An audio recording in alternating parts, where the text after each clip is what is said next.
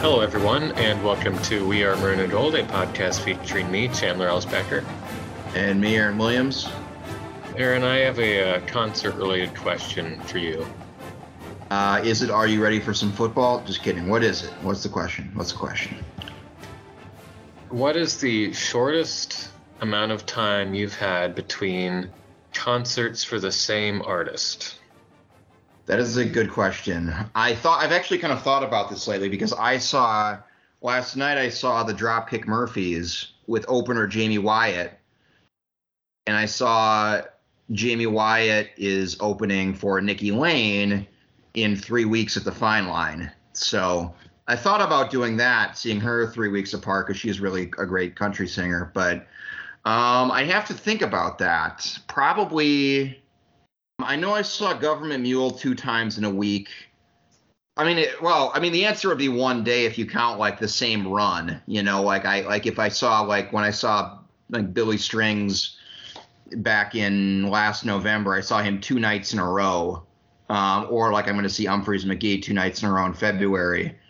But as far as like the same tour, yeah, Government Mule in 2019, I think I saw twice in a week. I think the hold steady I saw probably a week and a half apart, two weeks apart in Chicago and Minneapolis. But yeah, the answer would definitely have to be a run where I saw the band two night, the same band two nights in a row. I guess the question would be, have I seen a band?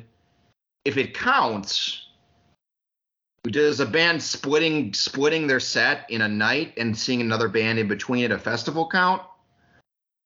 I don't think that counts. I do think the uh, two nights in a row does count because even if it's the two nights that are at the same venue or in the same city, like that's the crux of it. Like just like how many people, whenever a, an artist is doing two shows in a city, only go to one show. That's probably the average person, right? Yeah, depending on the depending on the band, but yeah, in the style.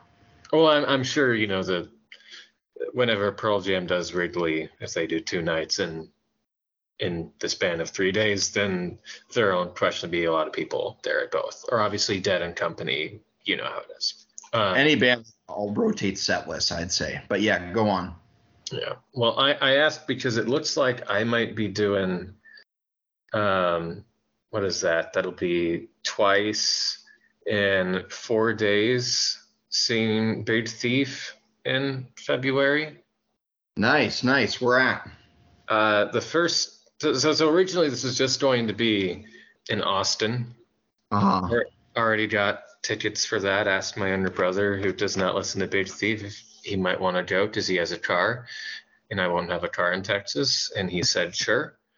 So that was a neat surprise. Got the tickets for that. And then yesterday, I did an email saying that Big Thief has announced a, a show for Dallas uh, that Sunday right before the the night of the Super Bowl.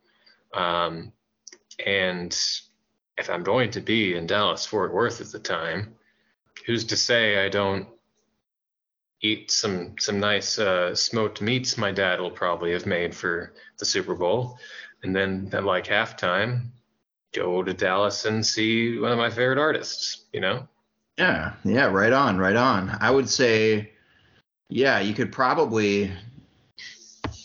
I don't know. I mean, I remember when I just remember this year when Bruce Dickinson did his spoken word tour. Yes. At the Super Bowl, there were one dollar tickets. So yeah, you might. You, yeah, that's that's that seems very almost shrewd, unless the Vikings make it. But if we don't, which we probably won't, um, you know, that's a good. That's a good. That's, that was, a, that's a good. That was my exact thought. Is okay. Well, if what if the Vikings make it? And this, this the, the immediate thought was also therefore uh, no, um, they're not going to. But you know, could be wrong. They could actually sneak in. Um, but it wouldn't be that hard to resell the ticket, I don't think. Because at that point, it's just get back to whatever you can. And I've bought tickets for concerts before that I haven't been able to go to, and then not been able to sell them.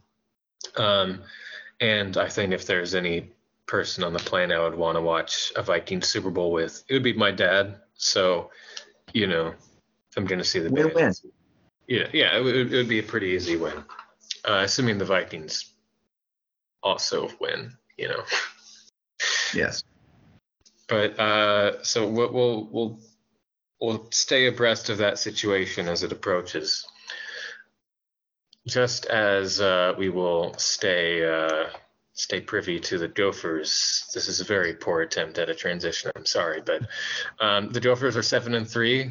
The last time we spoke, they were five and three, right? Yep, yep. Better seven is a bigger number than five. I know that to be true. Um, sorry for missing last week. Uh, I picked up some kind of bug while in Lincoln, um, which is very unpleasant. But um, Lincoln was not unpleasant. I thought it was a very neat town, even if it made me ill. Um, but it was a, a, a good come from behind win for the Gophers then, and they followed that up with a rather resounding, not terribly interesting uh, 31 to 3 win over a very bad Northwestern team. Because this will go up on Friday, we'll keep our thoughts here fairly brief. Uh, what thoughts do you have on that one? Uh, it was boring, but we won. You know, it just kind of like the Rutgers game. We just kind of physically manhandled a lesser opponent, which has been kind of the story in these. When we blow out teams in the last couple years, it's just it felt just like a lot of those games. You know, um, we were we were just too big and too good, um, too physical for them. And Mo ran like a madman, and you know, despite uh, the quarterback not looking very good um, and despite kind of a slowish start, ultimately ended up dominating them. Uh, with the obvious caveat being Northwestern had a real, real tough quarterback situation and a real tough offensive line situation, despite having a potential first round pick on that line. Yeah, I was kind of underwhelmed by the passing game. I, I mean, it was it was very cold. This is the the first proper cold game the Gophers have played in this year. Um, and whenever you try moving your your ungloved fingers in the cold, you know, you may not be able to grip things as tightly. So I wonder if Athan Kaliakmanis was having some problems gripping the ball because some of his throws were just they weren't really close. No, um, very inaccurate. But you know, like you said, this was a very good day for the pass rush. Jah Joyner continues to look really good. Um, I think Skoronski could have been called for a few more holding penalties than he was because Joyner was giving him some real fits. Uh, only came out of the game with half a sack and no other official statistics, but PFF gave him five pressures, which seems about right. He's he's really starting to, you know, build a greater um, I don't know. He's he's starting to to look like a player you'll be able to trust to start next year, which is kind of important because that position, the five technique, is becoming pretty crowded on the depth chart with Jalen Logan Redding, um, and then Anthony Smith, who a lot of people are already thinking of as a potential NFL prospect whenever he does get on the field. You know, it's it's going to be kind of a, a tight situation to to you know, to fend him off. Um, and and Joyner looks like he's asserting himself as someone who might start at that position all of next year. Uh, there were some other concerns, a few big plays here and there, but you know it is uh, worth noting that Northwestern was pretty terrible, and and you know you, you don't like the things that uh, showed up in those big plays, the missed tackles, the the, the coverage busts, but on the other hand, when when they're completing passes while the quarterback is getting absolutely walloped, you know, you're at least doing part of your job right. So there's reason for concern, but I'm not like in incredible fear, especially knowing the two teams that are left on the schedule, especially this next one, is not too explosive an offense, to say the very least. I was gonna say you could say that. That's that's sugarcoating it. We could talk about that opponent now. If you want, just jump straight into it. Yeah, absolutely. Let's do it. So obviously Iowa's coming to town. They probably will be hitting the road tomorrow. And uh, right now they're six and four. They're bowl eligible after beating Wisconsin 21 to 10 last week. Four and three in the Big Ten, which puts them in a four-way tie with the Gophers, with Wisconsin. Uh, and, not Wisconsin, right? Uh, yes, you're correct. It's Illinois and Purdue. Wisconsin is alone in fifth place. My mistake. And uh, Iowa's path to winning the Big Ten West is pretty straightforward. They win out, then they win the division. Um, Minnesota needs to probably win out and have Purdue lose one of their two games. Um, I imagine there's a scenario where if Minnesota wins just one, but Purdue somehow loses both, which they won't, then Minnesota can still win. But that probably also relies on some other stuff. The bottom line is the Gophers probably need to win out, and that starts with beating this team, which you look at one side of, of Iowa as a roster and you think, okay, this is this has to be the year you get them. And then you look at the other side and I mean it, it, it might be the best defense in the country. Yeah. A really truly uh, aggressive recipe, recipe for miserable football, as we've seen time and time again with Iowa this year. Yeah, I'll just I'll I'll roll off the rattle off the projections just off the top here because right now the over under is 31 and a half. Oh my goodness. SP Plus has Minnesota winning 18-14. FEI has the final score being 14.7 to 12.6. Massey has it as a 17-14, and uh, CFB Drafts has it far more optimistically than I think they should be, 22.7 to 18.0. Um, this is going to be an abject game of football, just wretched. That's before we even get to the weather. It's supposed to be mid teens, winds approaching 16 miles per hour, starting at 3 o'clock. So we could be hitting maybe even 10 degrees by the time the game is over.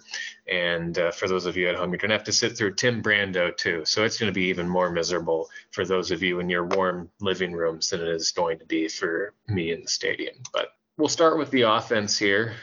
Uh, it's very Iowa y, just in terms of style. You know, lots of 12 personnel. They're going to throw their they're going to throw it a lot to Sam LaPorta. They're very good tight end, not quite George Kittle Noah Fant level tight end in my opinion, but he is very good. They're going to occasionally bring out their fullback, Ani Pottebaum, who has gotten six touches on the year.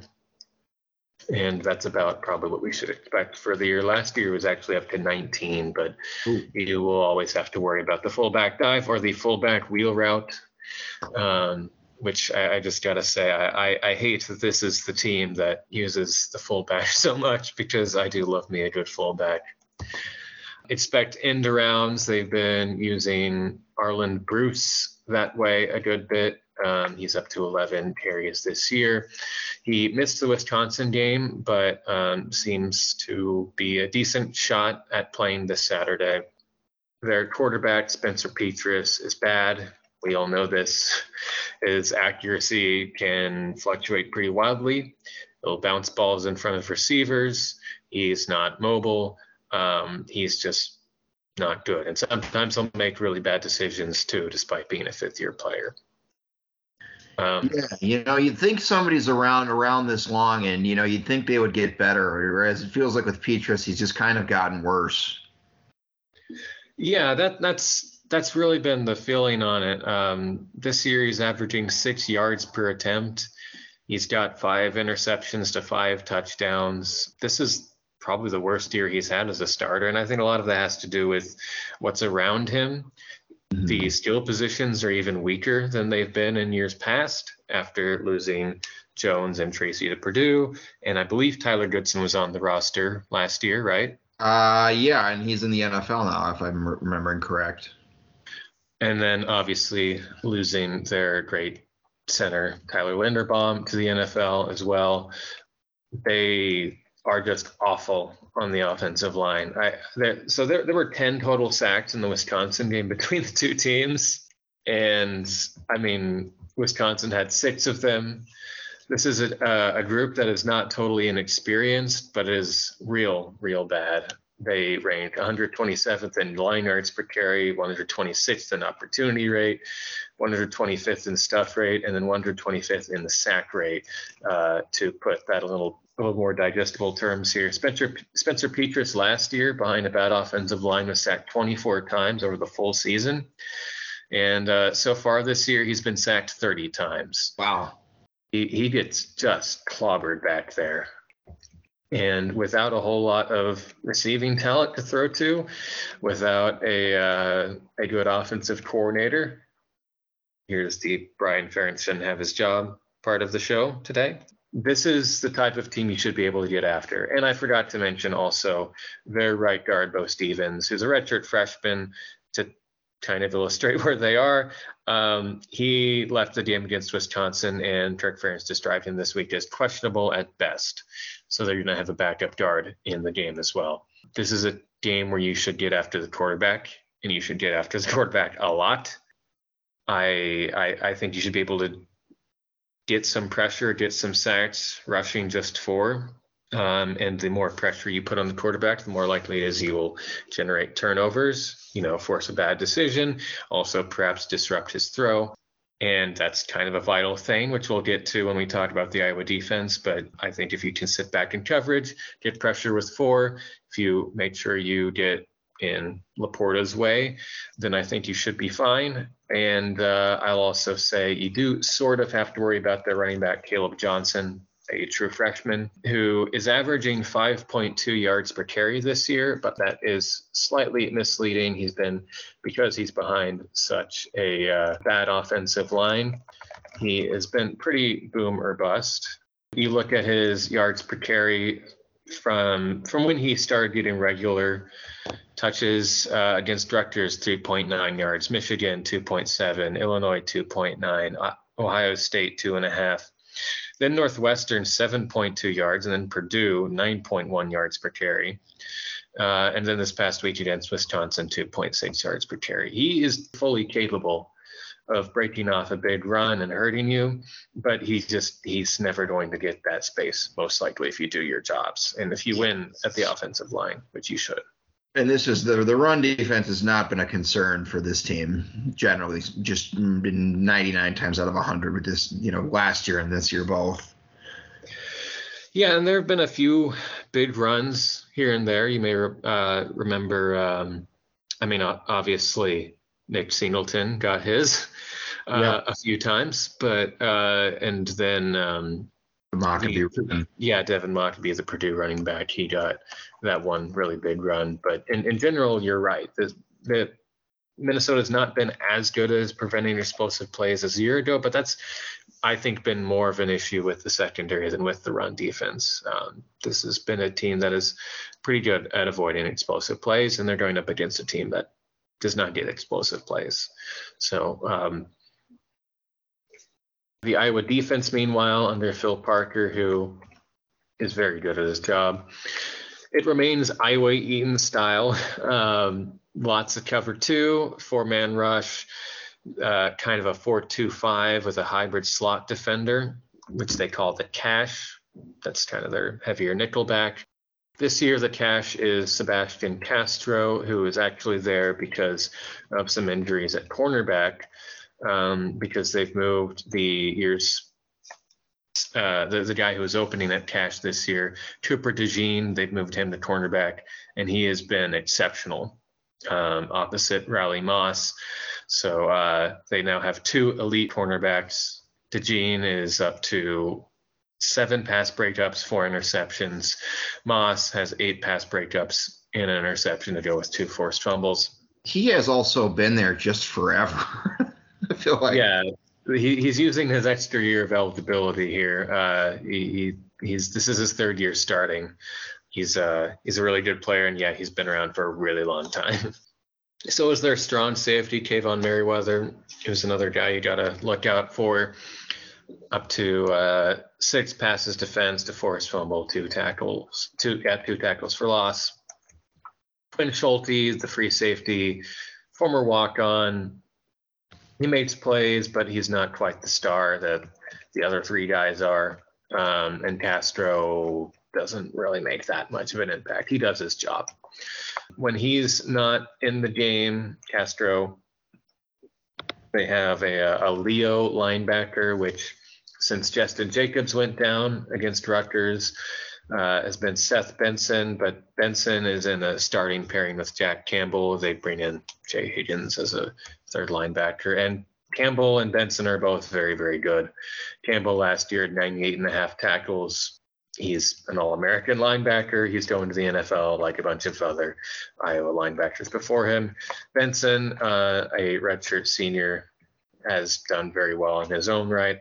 We're, we're going to talk about the the thing up front with them, but the second level is very, very strong. Uh, it's why Iowa right now is first in explosiveness allowed, according to collegefootballdata.com and why they've allowed just 4.2 yards per non-sack carry. This is uh, an elite defense. It, it, it, it's mainly an elite pass defense that um, keeps you from doing more than the incremental stuff running the ball. And the reason I put it that way is because you look at what Michigan was doing, and they were able to actually move the ball fairly decently they they ran up the middle pretty well. They were able to use some end arounds, complete some short passes, and move the ball down the field pretty effectively. And unlike Ohio State, they were able to, they were able to do this without short fields. Um, now Ohio State obviously they scored 54, but Michigan scored 27 without a whole lot of turnovers. Um, and I, there are two caveats to put on that. Um, one, Michigan has a better offensive line than Minnesota. It's fair to say. Uh, also, Michigan has better receivers. But I would also point out um, Blake Corum. Uh, I, I thought the way he was getting some of his yardage was by you know quick cuts, good vision, finding creases in the offensive line. Which where do I know? Where do I where where have I heard that before? Yeah, it's a trait that is is common with uh, between Corum and Mohamed Ibrahim. So I I think I was going to be more willing to sell out against the run because they won't consider as much of a threat in the passing game as Michigan is able to present. But also, I mean, you know Michigan's style of play. They they they like to man ball it up as much as anyone in the Big Ten West. Just they have better skill talent than the teams in the Big Ten West.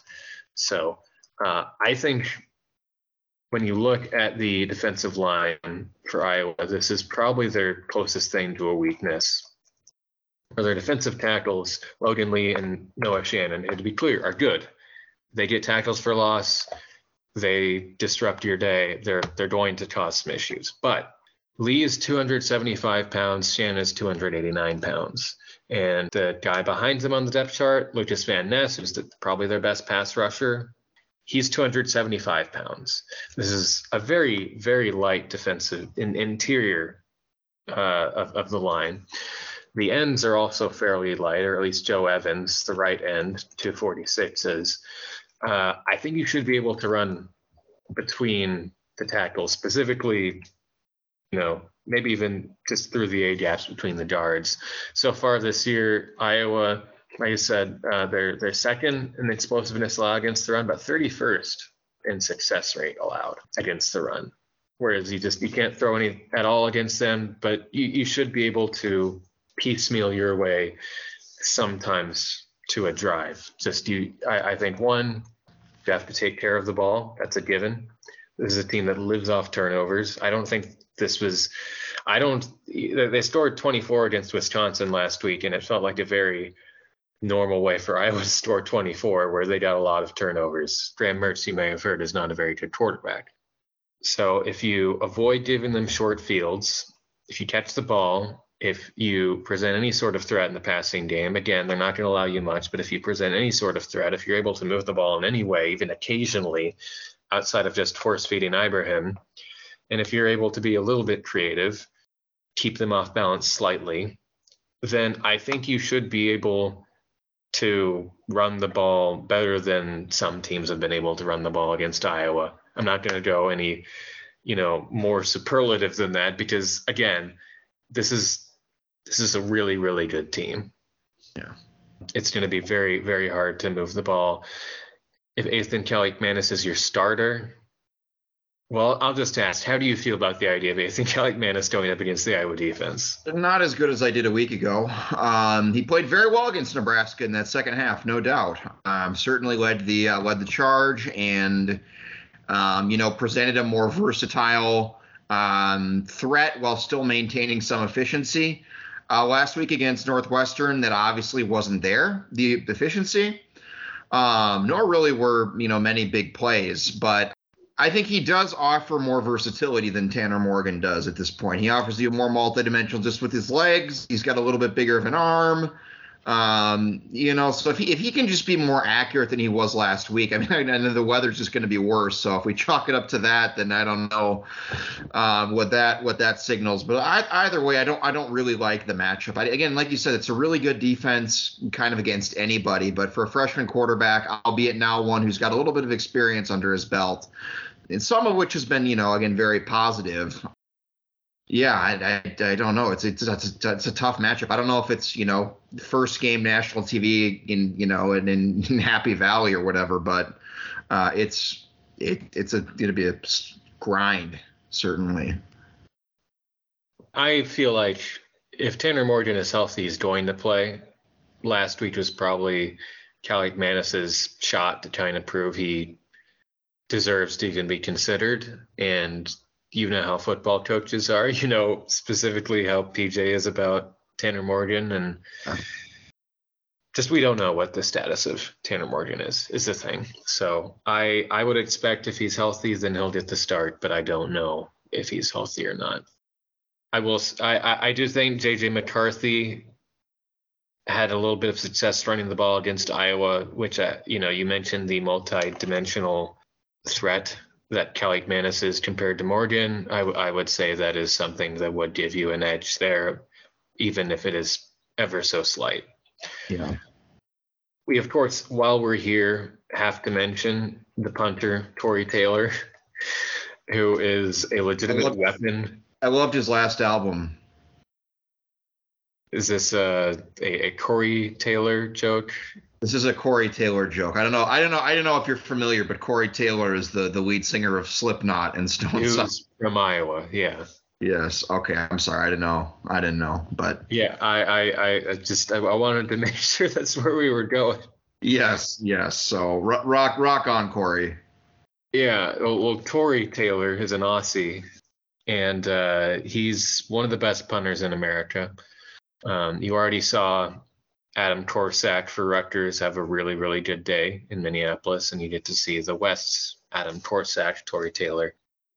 He's the perfect type of punter for what Iowa wants to do, which is to say he's really good and hits the ball a mile because they want to drag you into these games where you've got 80 yards to go every single time, where you're worried about we might be able to run the ball up the middle, we might be able to pick up these fourth and shorts but you're just so worried about giving the other team a short field and you're always facing a long field when you get the ball and you have to play the field position game and you have to be more concerned about turnovers than you otherwise normally would be because there's a good chance that even if Iowa isn't going the distance of the field they're going to pin you at the 5 and it's all this sort of this cascading thing on special teams where Mark Crawford has to be up to it. I'm not expecting him to be at an all American level or anything, but he's got to do his job when he's in the game.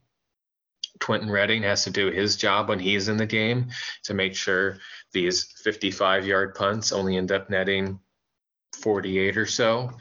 Um, it's uh, it, this is a, a, a, game where special teams are really going to matter. Um, just all of these little things are going to add up in such a low scoring game where both of these teams do not play fast at all. Um, so they're going to see few possessions and a lot of three and outs. So I don't know. I, I, a lot has to go right, but also I, I think you you can easily look at the Iowa offense and say a lot has to go right for them as well. This is this is a game where both teams might be playing uphill, to put it one way. Yeah. Um, what do you think the store will probably look like? I think it's really just going to come down, and I, I know it's a cliche and it's true of every game to some extent. It's just really going to come down to turnovers and just one or two big plays, I think. Um, I'll say 13 to 10 Gophers, but you, you could easily flip that. It's it's it's a it's a 50-50 game to me. That's the exact score I had down in my notes as well. This is this is going to be really close And I, I think whoever takes care of the ball better will win. And, and whoever is able to steal a possession, whether through a turnover or a big fourth down conversion, or maybe a big special teams play like a return or a blocked kick. There, there, there are so many ways in which this game could turn, and in some ways that is why it is going to be really compelling, um, because it is possible for these types of games to be really compelling. But I think it'll also be a slog, a, a slog that'll only take three hours, but a slog nonetheless. Yes. I hope anyone who's going to the game and just stay warm, drinks your hot chocolate and your chicken broth or whatever, because it's going to be most unpleasant. Elsewhere in the Big Ten this week, Illinois goes to Michigan, 11 o'clock on ABC. That looked more compelling two weeks ago, fair to say? Yep, hope for no surprises. Yeah, hope for no surprises. Indiana goes to Michigan State, 11 a.m. on BTN don't watch that one. Hope Indiana picks up some. Hope Indiana picks up some late season momentum. yeah, yeah. Um, Wisconsin goes to Lincoln, 11 o'clock on ESPN. Uh, Wisconsin is five and five now, and uh, you know, last two games against Nebraska and Minnesota, I would expect they're probably going to beat the Huskers, uh, and therefore get bowl eligible. But um, it would be kind of neat if the Huskers gave us uh, a favor, and next week the Gophers had an opportunity to keep Wisconsin out of a bowl game. That'd be pretty fun, I think. Absolutely. Northwestern at Purdue is an 11 a.m. kickoff on FS1. Pray for a miracle. Yeah. Ohio State, Maryland, 2:30 on ABC, and Penn State, Rutgers, 2:30 on BTN, or your other afternoon games in the Big Ten what are the interesting games happening elsewhere in the country? Yeah, so it doesn't feel like as great of a week just with the well, bunch of SEC teams playing various non-SEC teams, frankly. Um, so there's there's I mean there's a few games that are interesting. I don't think TCU and Baylor Baylor's kind of fallen off. I don't I don't know about UConn and Army. Um, just looking through this again. Uh, West Virginia has looked kind of up and down, but they beat Oklahoma last week, so maybe maybe they maybe they give K State something. Uh, Arizona coming off a big win against Washington State. Um, obviously, their quarterback played for Washington State last year. I expect Washington State to kind of roll, uh, but you know, you never know. Arizona's up this year. Is that a Pac-12 network game? It is, yeah. At uh, Jayden um, de Laura, J- I, I tweeted this last week. Jayden de Laura is the perfect Pac-12 after dark quarterback. He is, he's a wild boy. yes. Um, I like I like ECU Houston. I think those teams are kind of even enough to make it make it compelling. Um, what else do we even have? I mean, the day is really pretty not great. I mean, Kentucky's fallen off the map, so the, the Georgia game does not look it looked like it had a per- percentage of a chance to be interesting, but now I don't think that'll be interesting. That team lost to Vanderbilt last week. And then, I mean, and then in the night, the night games are where kind of the energy is, I think, the, those Pac 12 games. Obviously, USC at UCLA, and then Utah, um, Utah at Oregon. I think I expect Oregon to win that game despite losing last week, but those are those are all, those are all really good teams, and I think those will be pretty fun, especially the UC USC at UCLA.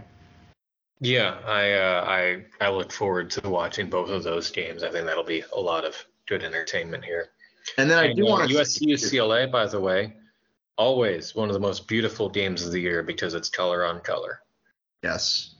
Um, the other thing I was going to say is you'd have to you'll probably shut out the FCS games, but my friend is uh, in Bose lives in Bozeman, so you know. Oh, is he is he going? He's he's at least going to game day. Yeah, he's getting on a bus at 5 a.m. or something to to get down there. So. Well, uh, for those of you unaware, the Brawl of the Wild is this weekend, one o'clock ESPN Plus. We have nine and one Montana State hosting seven and three Montana, two uh, really really good Big Sky teams uh, who hate each other and Montana State as a stadium I really want to go to because it is impossibly tight. You know, however tight Oklahoma State looks on television, you know, how close the walls are to the the field, Montana State is even closer. um, and it's really. It's in Montana, and uh, I don't know. Th- th- those two things I think are enough of a reason to want to go to a game like this, especially against a hated rival with College Game Day in town. Yep. Go. Uh, go Cats. Go Cats. Um, I can't think of any other really great FCS games to watch this weekend. Um, North Dakota plays North Dakota State, and North Dakota State seems mortal this year. Mm-hmm. St. Thomas is at Butler, and St. Thomas is nine and one on the year. Um, won the conference, right? At least a share, I think. Yeah, I guess they probably would have then, um, if they're allowed to. I, they are. They're just not allowed to compete in the postseason. Okay. I would bet Youngstown State against Southern Illinois has some FCS playoff implications, but I'm not certain. I'm not a bracketologist uh, for the for the FCS level. Um, I was listening to Split Zone Duo and, and was made aware of um, possibility of a four-way tie in the Ivy League. Nice. Um, but we don't have to get into those permutations. Um, I don't know. I'm not. I'm not going to try to list off more FCS games, but I will tell you. Uh, Boise State, Wyoming is a big game in the Mountain West, mm-hmm. where I think it'll decide basically the uh, the West Division.